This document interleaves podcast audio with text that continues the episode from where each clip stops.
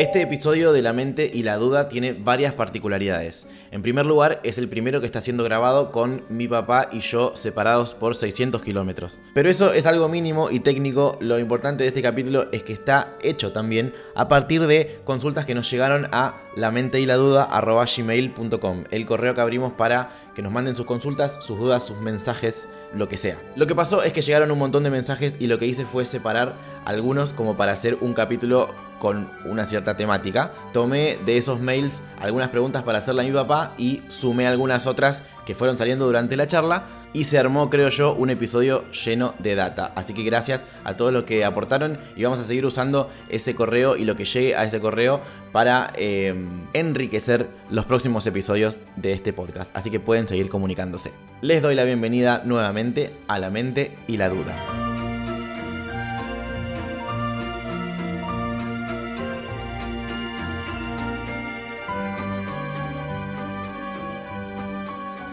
¿Es fácil etiquetar a un paciente con un diagnóstico? A veces se mezclan las etiquetas o aparece solo un poquito de una cosa o un poquito de varias.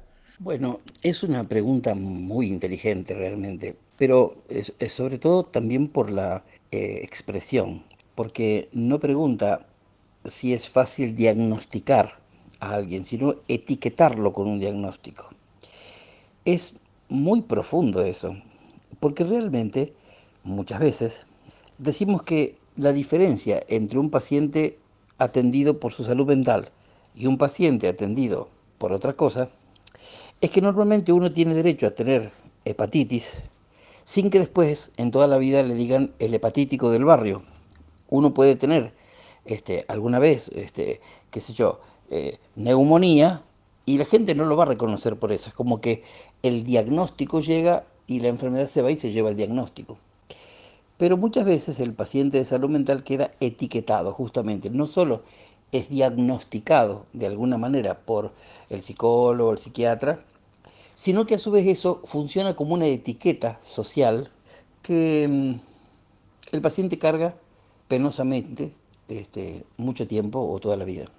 Antes era peor, antes era, era más notable el efecto nocivo de eso, no hace tantos años antes, ¿no? La gente que creía eh, que mm, si un paciente había estado internado o si tenía un diagnóstico de salud mental debiera estarlo y cuando lo ven en la calle mm, lo ven con ojos de cuánto te falta para que te vuelvan a internar, este, era mucha antes. Hoy en día eh, en muchas zonas esto ya se ha ido cambiando y bueno, uno eh, se da cuenta que un paciente, bueno, tuvo una crisis o, o tiene tal o cual diagnóstico, pero no por eso conlleva peligrosidad, miedo, pedidos de internación, etcétera, ¿no? Con respecto al diagnóstico en sí, uno puede hacer un diagnóstico de enfermedad o de, situación específica y también puede hacer un diagnóstico de tipo de personalidad del paciente. Eh, yo creo que esto lo explicábamos en el primero o en el segundo podcast, donde decíamos que uno va desarrollando una personalidad, va desarrollando una forma de ser, y esa forma de ser tiene ciertos elementos, ciertas herramientas, cierto, cierto tipo de, forma de establecer una defensa frente a lo que vive, lo que le pasa, frente a sus deseos, frente a sus fracasos, frente a lo que considera difícil o agresivo, frente...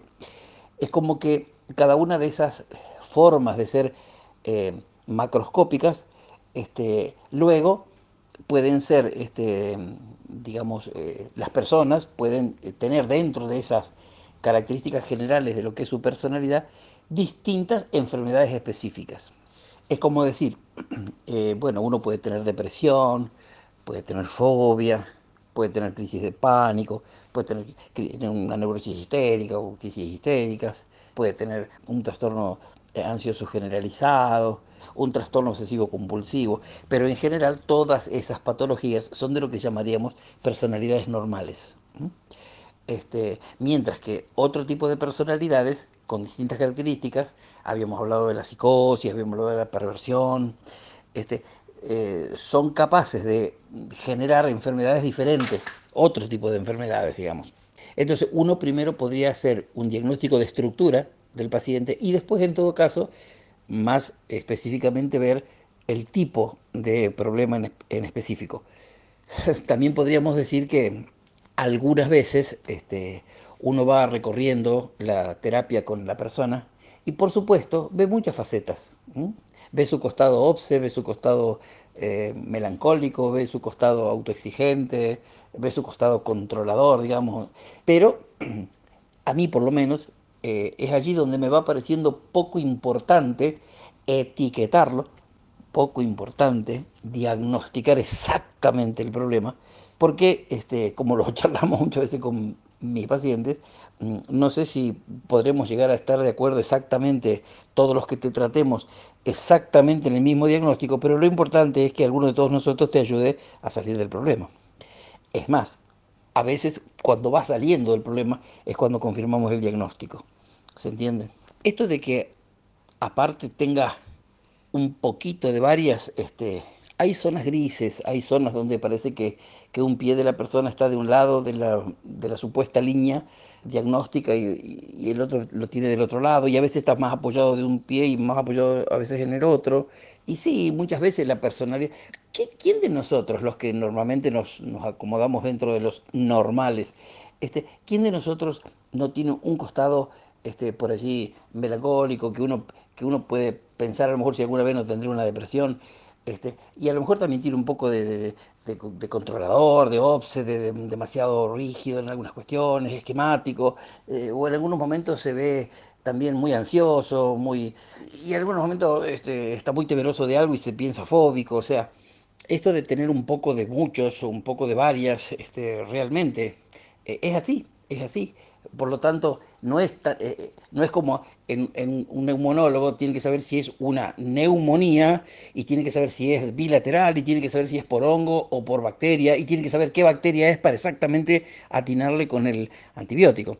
Este, aquí yo diría que, si bien algunos pueden decir que el diagnóstico es fundamental, yo diría que un diagnóstico de la estructura psíquica del sujeto es bastante importante eh, y sobre todo después una una mayor fineza en la lectura diagnóstica, que no siempre es posible y que no siempre es lo más importante. Muchas veces, este, te vuelvo a decir, uno ve cómo la persona va superando sus cosas, lo va ayudando a pensarse, a, verse de otra manera, a cuestionarse de otra forma, a utilizar otros eh, elementos y la persona va superando el problema y casi después uno lo, lo rearma el tema en su cabeza y dice esto fue más esto que aquello, digamos. ¿no? Y así como decías que, que en la salud mental el diagnóstico de alguien puede ser estigmatizante, puede ser que una misma persona se encasille a sí misma por conocer su diagnóstico. Por ejemplo, quizás si no le decías nada, eh, no se encasillaba tanto, no se daba cuenta, pero al vos decirle, bueno, vos tenés esto o vos actúas de tal manera, existe que termine siendo perjudicial porque la persona sale del consultorio con este nuevo dato y, lo, y lo recontra absorbe y entiende la vida ahora con que él es X y eh, se termina encasillando más, se termina amoldando más a ese diagnóstico él, pasando en limpio. ¿Existe, digamos, alguna precaución antes de decirle al paciente qué es lo que vos ves en él? Eso que decís de que una persona, porque la diagnostican de una manera, se asume así, es increíblemente así. Es increíblemente así. A veces uno trabaja mucho para que la persona lo acepte, lo asuma, lo, lo, entienda y, lo, y no lo niegue, por las características que tiene la situación. A veces, eh, por ejemplo, cuando uno enfrenta un obsesivo, muchas veces el obsesivo justifica, justifica, justifica, justifica tanto que, no puede entender que, tiene un problema este, y es difícil eh, sumarlo a la tarea, este, digamos, terapéutica, porque eh, casi todo lo que, lo que hace es negar lo que, lo que uno trata de, por ahí de que comprenda, ¿no? Pero en general eh, muchas veces podemos decir que esta cuestión de etiquetarlo al sujeto, el sujeto como que en una búsqueda de una lógica empieza a mentalmente a pensarse desde allí y a operar desde allí. Yendo a, yendo a, muy, muy barato ejemplo, pero para que se vea, es como cuando vos decimos a un chico chiquito, lo, lo, lo querés, le decís que lo querés, le decís que, siempre vas a estar con él, le decís que lo amás, que vale muchísimo, le decís todo lo bueno que hace, le marcás todo, le decís que es un capo y el chico va incorporando eso y tiene seguridad y qué sé yo, que a veces hasta se pasa de la raya, un agrandadito, pero estamos hablando de, un ejemplo así en general, ¿no? Y diferente cuando al otro lo viven, le viven marcando los errores porque lo quieren sacar bueno y entonces, no, esto lo hiciste mal, esto lo hiciste mal, esto lo hiciste mal. Este, y cuando a veces hasta viene el insulto, sos un imbécil, sos un idiota, sos un esto, sos un aquello, eh, sos un nene hiperactivo, este chico problema de la escuela y ya las maestras de segundo dicen, me va a venir Rodríguez el problema de primero y ya lo espera con mala intención, esta, esa etiqueta funciona para él, para la sociedad, para todos lados. Y hasta, y hasta esto espero que nadie se enoje, hasta muchas veces he visto que los colegas, cuando el paciente viene desde otro colega y ya viene con un diagnóstico, eso hasta en el médico que lo nuevo que lo recibe muchas veces opera como una fuerte influencia para pensarlo desde allí, para pensarlo desde allí, porque por ahí el médico dice, yo no lo estoy viendo así desde ahora, pero se ve que el otro vio otra faceta que yo por ahora no estoy viendo, pero estamos hablando de esto, ¿no? Y entonces hasta, hasta profesionalmente a veces un, sujeto queda encasillado en una, en una situación de estas del diagnóstico, ¿no? ¿Qué otras perspectivas entran en juego a la hora de aplicar un diagnóstico? Aparte de lo que te cuenta la persona, ¿qué cosas le tenés que preguntar vos o le solés preguntar vos para conocer más su contexto? ¿Dónde vive? ¿Con quién? ¿De qué trabaja? ¿Qué, le, qué cosas le gustan? ¿Qué le interesa? A vos, ¿qué, qué te sirve más preguntar? ¿Qué, ¿Qué, es lo que primero buscas? Es obvio que uno tendría que tratar de ser, yo por lo menos lo trato, lo más holístico posible, en, englobar la visión sobre el sujeto en la mayor cantidad de categorías. Este, un sujeto es este, de un determinado sexo, se siente de una determinada manera frente a eso, este, tiene una realidad de trabajo o no, tiene una realidad económica o no, este, está incluido en una familia o no, este, tiene trabajo, tiene relaciones de distinto tipo, con convivientes, con no convivientes, este, está haciendo lo que le gusta o nunca logró hacer eso y tiene que hacer otras cosas obligadamente. Este, todas esas cosas eh, terminan ayudándonos a lo que podríamos decir ya no un diagnóstico psicopatológico este, en sí, eh, pero sí a un diagnóstico de situación, a un diagnóstico de problema.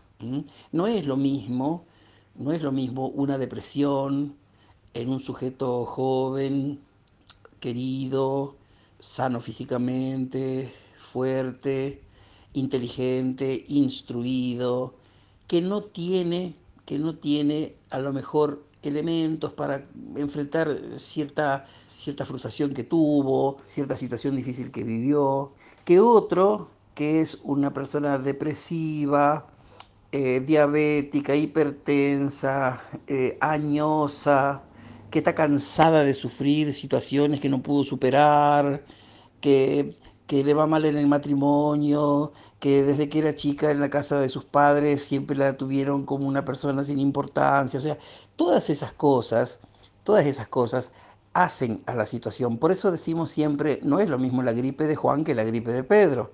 Bueno, y más aún los problemas de este tipo más aún los problemas de este tipo. Y fíjate que me estoy portando bien, no quiero patear así mucho el nido, pero en mi concepción no solo tiene que ver esto, tiene que ver también lo axiológico, lo, el mundo de los valores del sujeto, digamos. Este, el mundo de, sus creencias, eh, su cosmovisión, si es una persona religiosa, si es una persona atea o agnóstica, o si es una persona que, que se siente eh, mucho frente a la culpa o, al, o, a, una mirada de Dios de, tal tipo, o que analizando su vida ve que de alguna manera no fue del todo coherente en sus acciones eh, en relación a lo que él sabía que era bueno o pensaba que era bueno, se siente como alguien que se traicionó a sí mismo o como alguien que no se portó bien, digamos. Acá lo psicológico no, no, no pasa por, por acá, digamos, pero esto está dentro del sujeto también.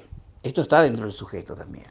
Entonces, entender al sujeto como una situación eh, de, un, de, un, de, una lectura propio de una lectura académica eh, sobre sus este, reacciones, sobre sus, eh, su mundo de sus deseos, sobre su, su super yo, su, su, cómo se relaciona su yo con el mundo que lo rodea, eso, sin ver también todo lo otro, a mí me parece este, es un error.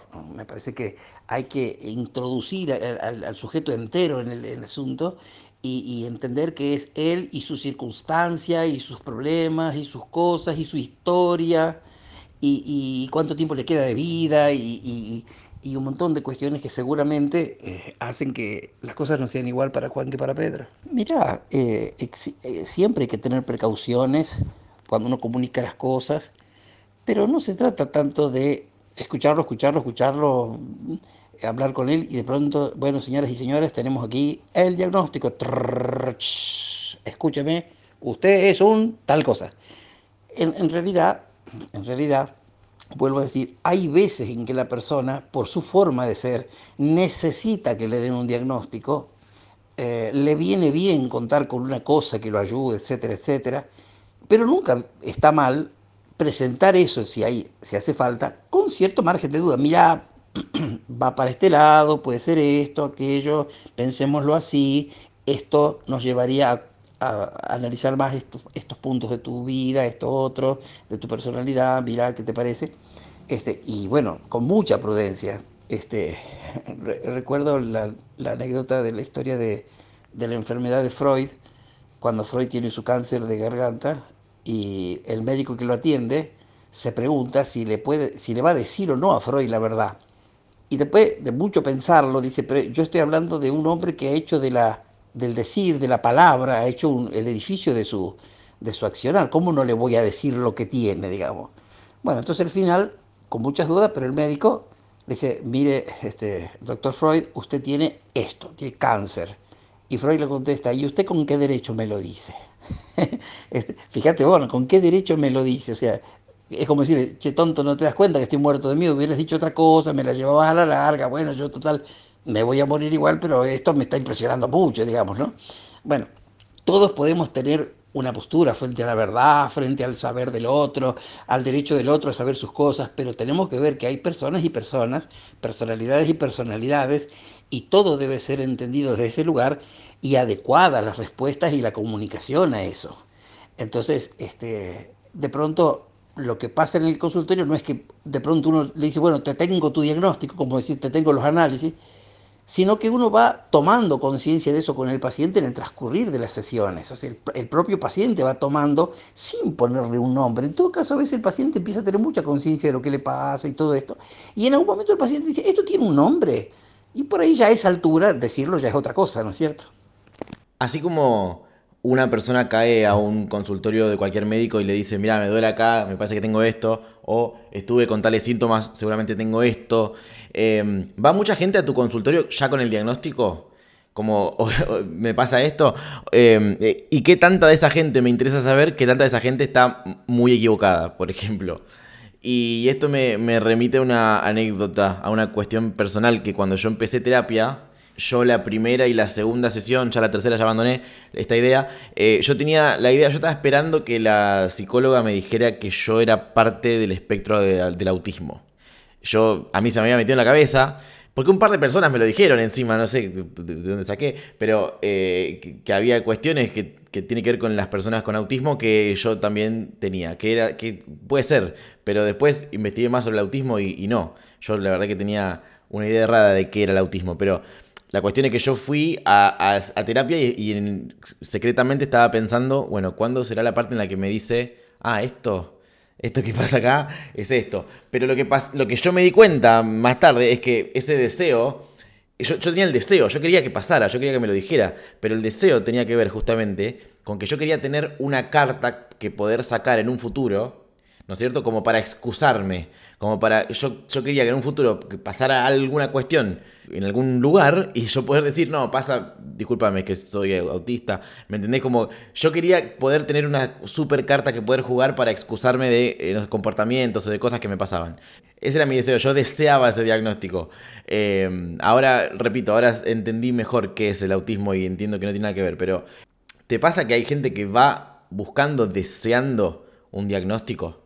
Estamos de anécdota en anécdota. Cuando yo era una persona que estaba recién comenzando, no tenía treinta y pico años de experiencia, un paciente viene a mi consultorio con una terrible, terrible cara de tristeza. Esas tristezas que reflejan una tristeza vieja ya, un rostro ya puesto como una máscara, digamos, de tristeza vieja, un, rostro eh, sin expresiones, como, como apergaminado, una, una postura corporal, una cosa era, era la imagen de la desazón, de la soledad. De la... Y me dice, buenas tardes, doctor, yo vengo aquí porque quiero que usted me trate, yo tengo una psiconeurosis depresiva crónica. Y a mí me salió de adentro una respuesta tan torpe, tan torpe, que, que, representaba mi intención de, de sacarlo de ahí, decir, no le dé tanta importancia a esta cosa, vamos a ver si es cierto, vamos a ver si, si, esto es así, bueno, a mí no me interesa tanto cómo se llame lo suyo, me interesa que usted me cuente sus problemas, su vida. Este, ¿Sabe lo que le contesté? Mire, yo no sé si usted tiene ese diagnóstico, pero si yo tuviera ese mismo diagnóstico que usted, tendría la misma cara que usted tiene puesta ahora. Este, yo, eh, el, hombre, el hombre no alcanzó a reírse, pero sintió el, planteo y yo hoy pienso que fui muy crudo, muy, muy directo, muy, muy hasta, hasta pude haber sido cruel, digamos. Pero este, expresa que sí, que muchas veces la gente viene no solo eh, eh, con el diagnóstico puesto, sino sufriéndolo y en el papel de tal y todo eso. Pero es cierto que mucha gente viene con diagnóstico de Google, con diagnóstico de, de, la señora de acá a la vuelta que tiene lo mismo que yo, que el médico de ella le dijo que se llama tal cosa, eh, viene porque después de muchos este, programas de televisión llegó a la conclusión de que lo suyo es eso. Este, y sí, muchas veces se equivocan, muchas veces se equivocan. Eh, por eso si hay algo que he aprendido es que en sí eh, el diagnóstico que, el paciente me traiga, como muchas otras cuestiones, este, yo le explico que mire, vamos, vamos a empezar de nuevo. Yo soy su terapeuta desde hoy, no sé qué pasó con usted antes, no sé quién lo atendió antes, no sé los diagnósticos de antes, este, pero vamos a tratar de, ver si esto es así, porque esa, esa, esa imagen de la propia persona frente al diagnóstico, esa, esa hay una, hay una coherencia a veces entre lo que el paciente siente probable, siente posible en su vida a partir de eso. Ya muchas veces se negó ciertas cuestiones, no piensa ciertas cuestiones, no, no se siente en posibilidad de ciertas cuestiones porque ya cree que ese diagnóstico se le está negando, ¿no? Eso de que si la gente quiere que le pongan la etiqueta o no, eh, hay personas que por su forma de ser eh, les gusta tener este, este, un nombre, un subtítulo, eh, dos capítulos, este, todo, organizado y todo, todo. Pero no es posible realmente, o sea, las personas son realmente diferentes unas de otras, sus historias son diferentes. Este, entonces no existe la posibilidad de que en algún libro ya todo lo que una persona siente ya esté absolutamente eh, descrito, a pesar de que en muchos casos nosotros los propios profesionales decimos son de libro, tiene, casi todos los elementos que tiene que tener. Pero aunque tenga los elementos, por ejemplo, angustia, ansiedad, miedo, etcétera, etcétera, cada una de esas cosas la vive como él, la vive personalmente, ¿no? La angustia de Pedro no es la angustia de Juan, ni en tamaño, ni en, ni en este, calidad, ni en eh, tiempo transcurrido, ni en impacto. Este, realmente tenemos que entender que, las personas son diferentes y darles este, eh, una, una atención muy personal. Por eso eh, ahí esto se choca un poco con algo que creo que también hemos dicho, esto es del pedido y la demanda, ¿no? La persona hace un pedido, la persona este, dice algo cuando llega, doctor, yo quiero esto, doctor, dígame esto, doctor, esto, esto es así. Y alguna de esas cosas, este, responderlas derecho viejo como te la están planteando, puede ser malo para el paciente. O sea, uno escucha el pedido, pero trata de determinar la demanda. O sea, lo que dice es lo que es el pedido, pero lo que realmente necesita es lo que a mí me interesa. Lo que realmente necesita, que ni él a veces lo sabe, ¿no? Por eso está, está viniendo a pedir ayuda.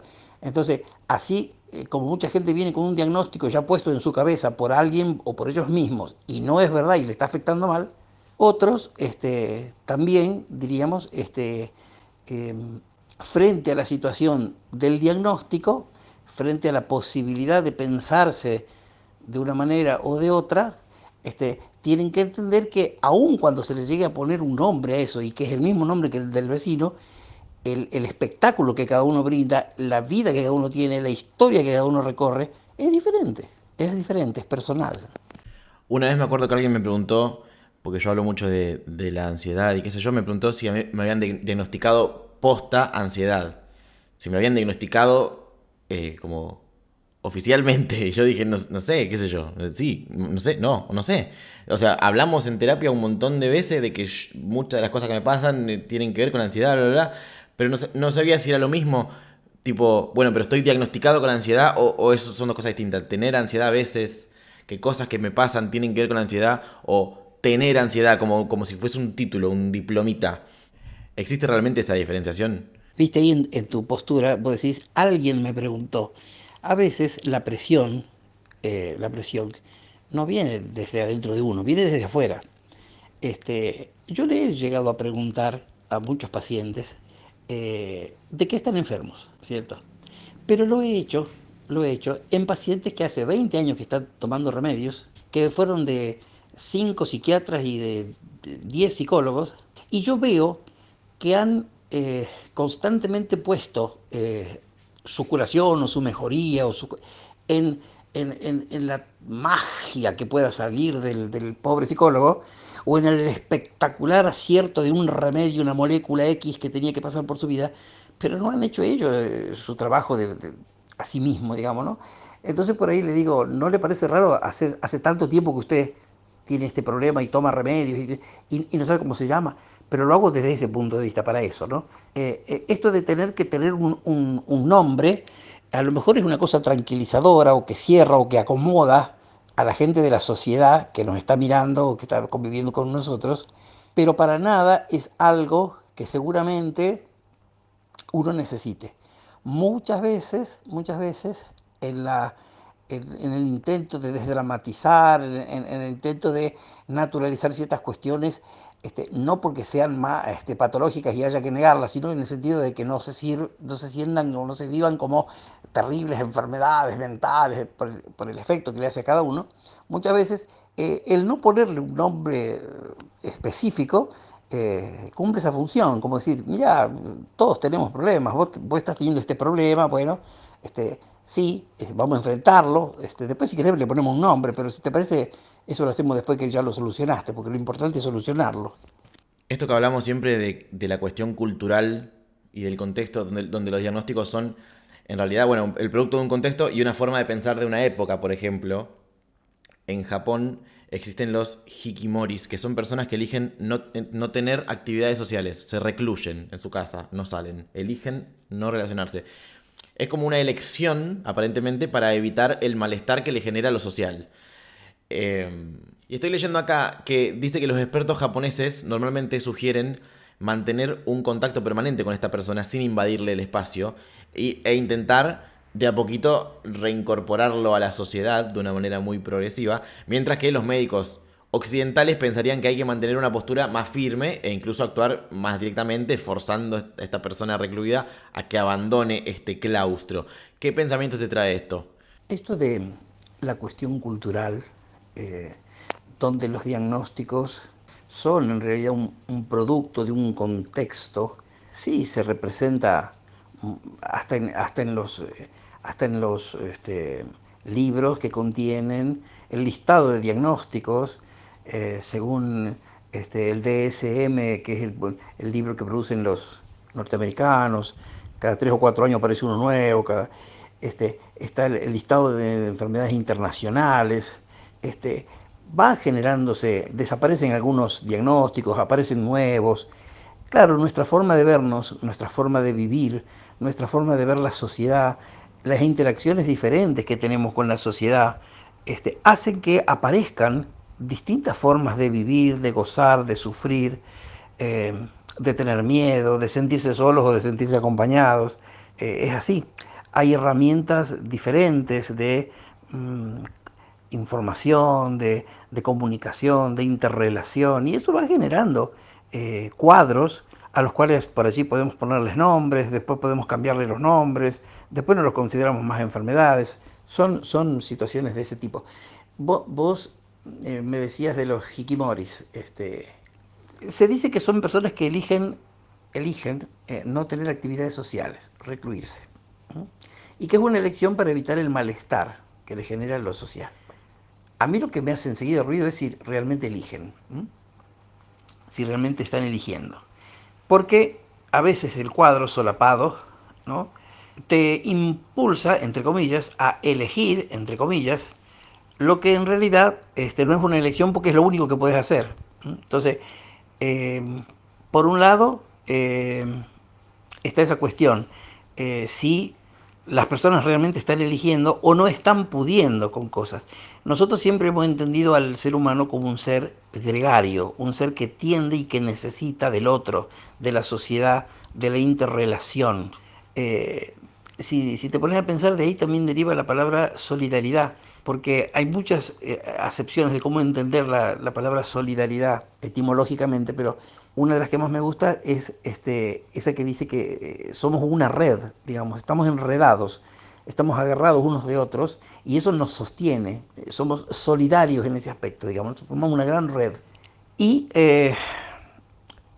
hay personas que sienten al mundo muy agresivo, muy difícil, eh, con reglamentos que no pueden comprender del todo, eh, que se asustan, que, no se sienten bien, que suponen cosas terribles y eligen una cantidad de cosas, una cantidad de actividades, una, vida que tiene muy poco de relación con los otros y que tiene tipos de relación este, más bien este, a través de la informática, de, de, las, de las computadoras, de algún celular, que vos no sabés si son formas de eh, estar y de eh, actuar y de mostrarse y de relacionarse, o de todo lo contrario en realidad, sino de retasear eso al, max, al mínimo este, hasta, hasta sobrevivir solamente.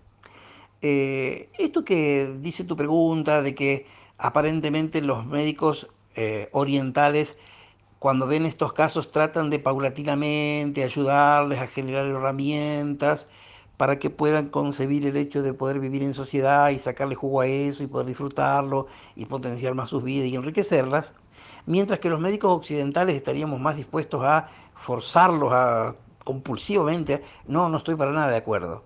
Eh, yo creo que no tiene que ver con Oriente y con Occidente, yo creo que tiene que ver con la, eh, la forma de pensar la salud y el rol de los terapeutas, ¿no? Yo creo que eh, cualquier tipo de forzamiento básicamente es negativo.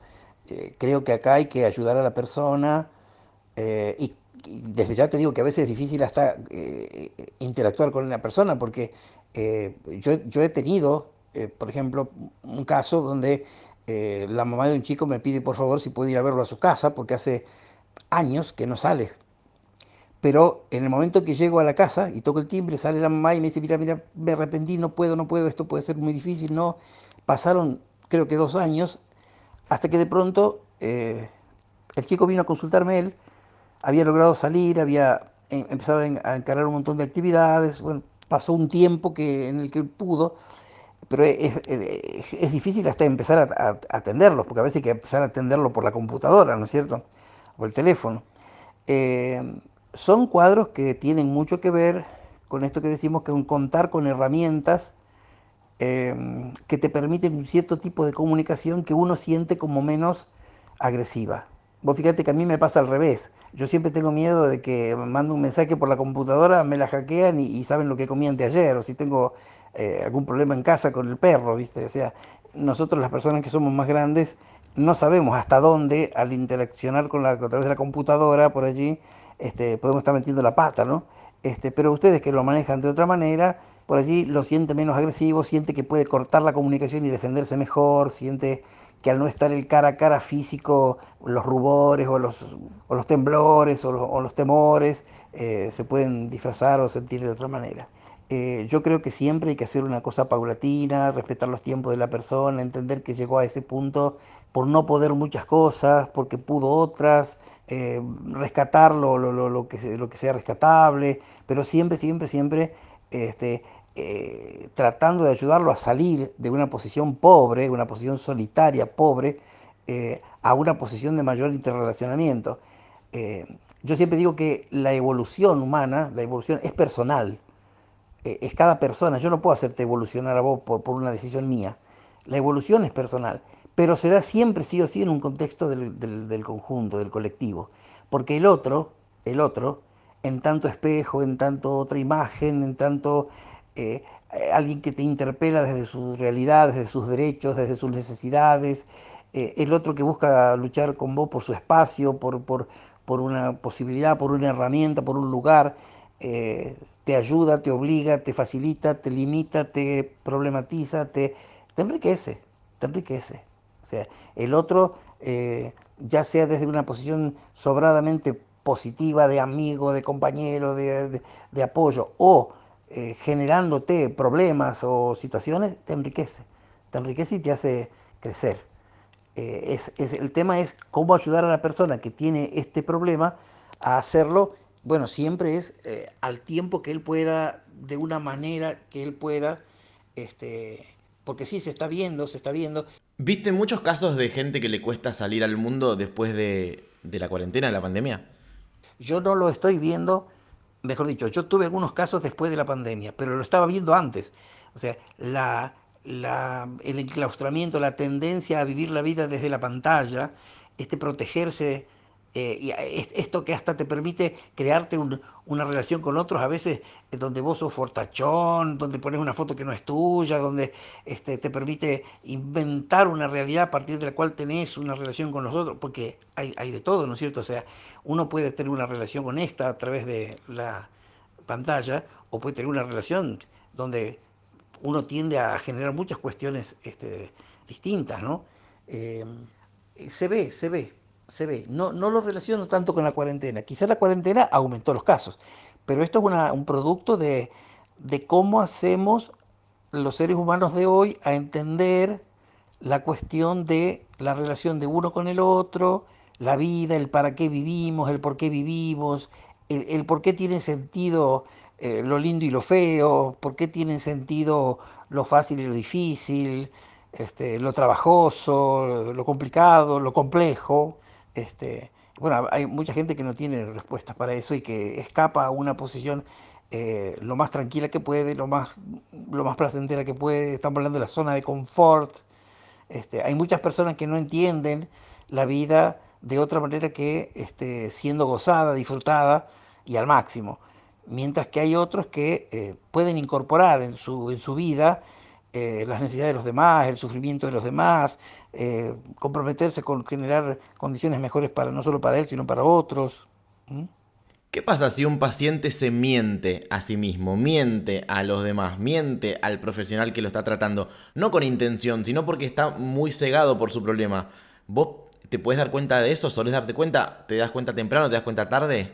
El tema de si un paciente se miente, podríamos decirlo de muchas maneras. Por ejemplo, eh, es posible decirse la verdad. Hay una verdad. Somos capaces de, poder realmente enfrentar esa verdad y a su vez decirla así tan directamente. O siempre estamos hablando de una eh, cosa subjetiva, la subjetividad del ser humano. un paciente que se miente a sí mismo, sí, muchas veces. Ahora, la pregunta es, ¿alguien no se miente a sí mismo alguna vez? ¿Le miente a los demás? ¿Eh? Claro que sí, mucha gente le mentimos a los demás muchas veces. Eh, ¿Le miente al profesional porque no se da cuenta? Bueno, si no se da cuenta no le está mintiendo en realidad, ¿no O sea, le está diciendo una verdad que no es la que en algún momento por ahí va a salir a la luz, ¿no es cierto? Este, porque, porque no puede ver su problema. Bueno, hay, hay cuadros donde evidentemente sí, la, la, propia definición de tal o cual cuadro tiene que ver con un paciente que no puede tener conciencia de problema o conciencia de enfermedad, no, no, por su estructura no puede tenerla, y bueno, y, y lo que emite, lo que dice, digamos, es un poco lo que él cree o lo que puede decir, con un mínimo o nulo grado a veces de conciencia de estar este, no diciendo la verdad, digamos, ¿cierto?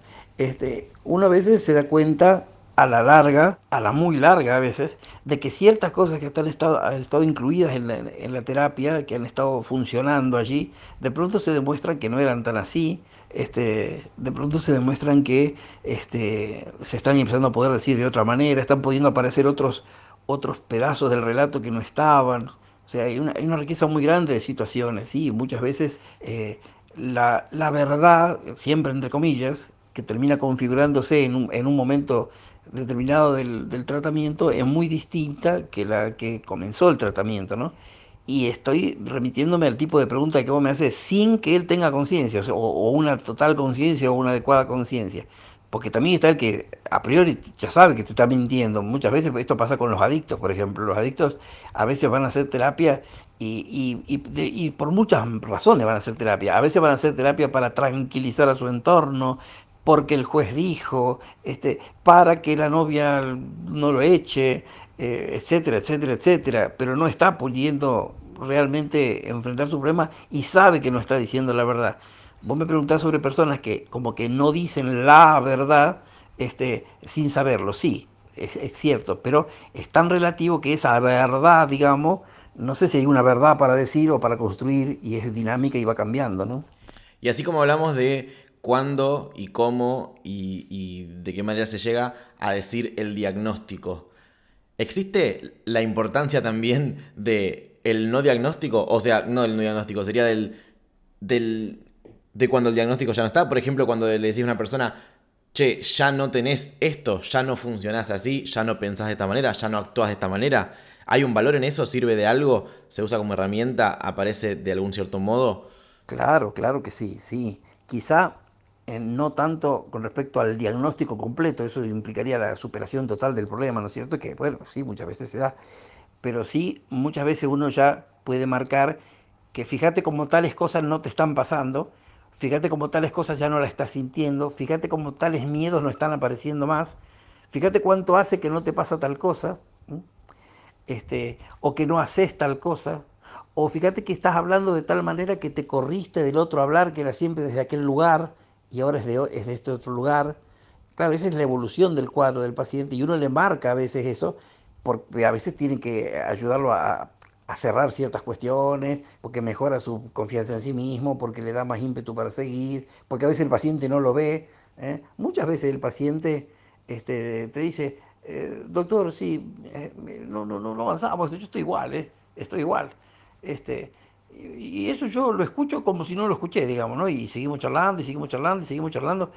Y a veces en la misma sesión, o dos o tres sesiones después, vos le decís, ¿usted sigue igual? Sí, sigo igual. Y entonces ahí le haces ver cómo él cuando llegó este, presentaba las cosas de cierto modo, había ciertas quejas, y cómo ya hace rato que no están, y que en su hablar está diciendo que todo eso no está, pero está sintiendo como que está igual, ¿cierto? Como que la percepción del paso adelante, como que la percepción de la mejoría no la llegó a concientizar del todo. Tenemos un mensaje de un chico llamado Brian que nos pregunta si existe la posibilidad de que una persona que tenga un trastorno psicológico sea lo suficientemente hábil como para engañarse a sí mismo y a la gente que lo rodea, eh, no intencionadamente, sino que no logre reconocer el problema que tiene. Eh, leo una frase textual que nos puso en el mensaje. Dice, a veces siento que estoy loco, pero no loco mal, porque tengo una vida normal, aunque no me sienta normal. ¿Qué opinión te merece este comentario? Los seres humanos somos claramente subjetivos. El mundo en el que vivimos es el mundo que percibimos y cada uno percibe un mundo diferente. No tenemos ni la misma vista, ni la, misma, ni la misma audición, ni el mismo sentido del olfato, ni del gusto. Y eso que puede parecer poca cosa, puede terminar siendo mucha diferencia entre un ser y otro.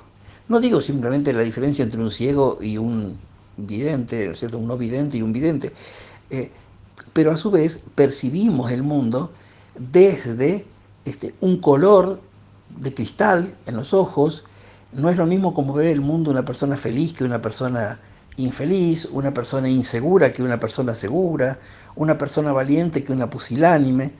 Este, y todos tienen derecho a vivir, todos son categorías este, de, la, de, la, de, la, realidad humana, digamos. ¿no?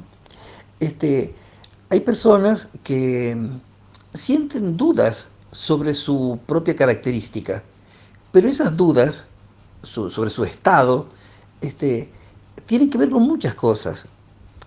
Creo que todas las personas normales tenemos dudas, en algún momento más que en otros, sobre nuestra propia normalidad. Todas tenemos tendencias a sentir en algún momento que somos increíblemente especiales. En otros momentos nos sentimos increíblemente comunes. En algunos momentos nos sentimos insoportablemente estándar y en otros momentos nos sentimos increíblemente diferentes y especiales. Y claro, cuando uno se siente en ese momento que se siente especial o, diferente y no está muy seguro, este, es más fácil sentirse que uno, es un loco que no uno es un genio, ¿no? Este, aunque la frase dice de genios y locos todos tenemos un poco.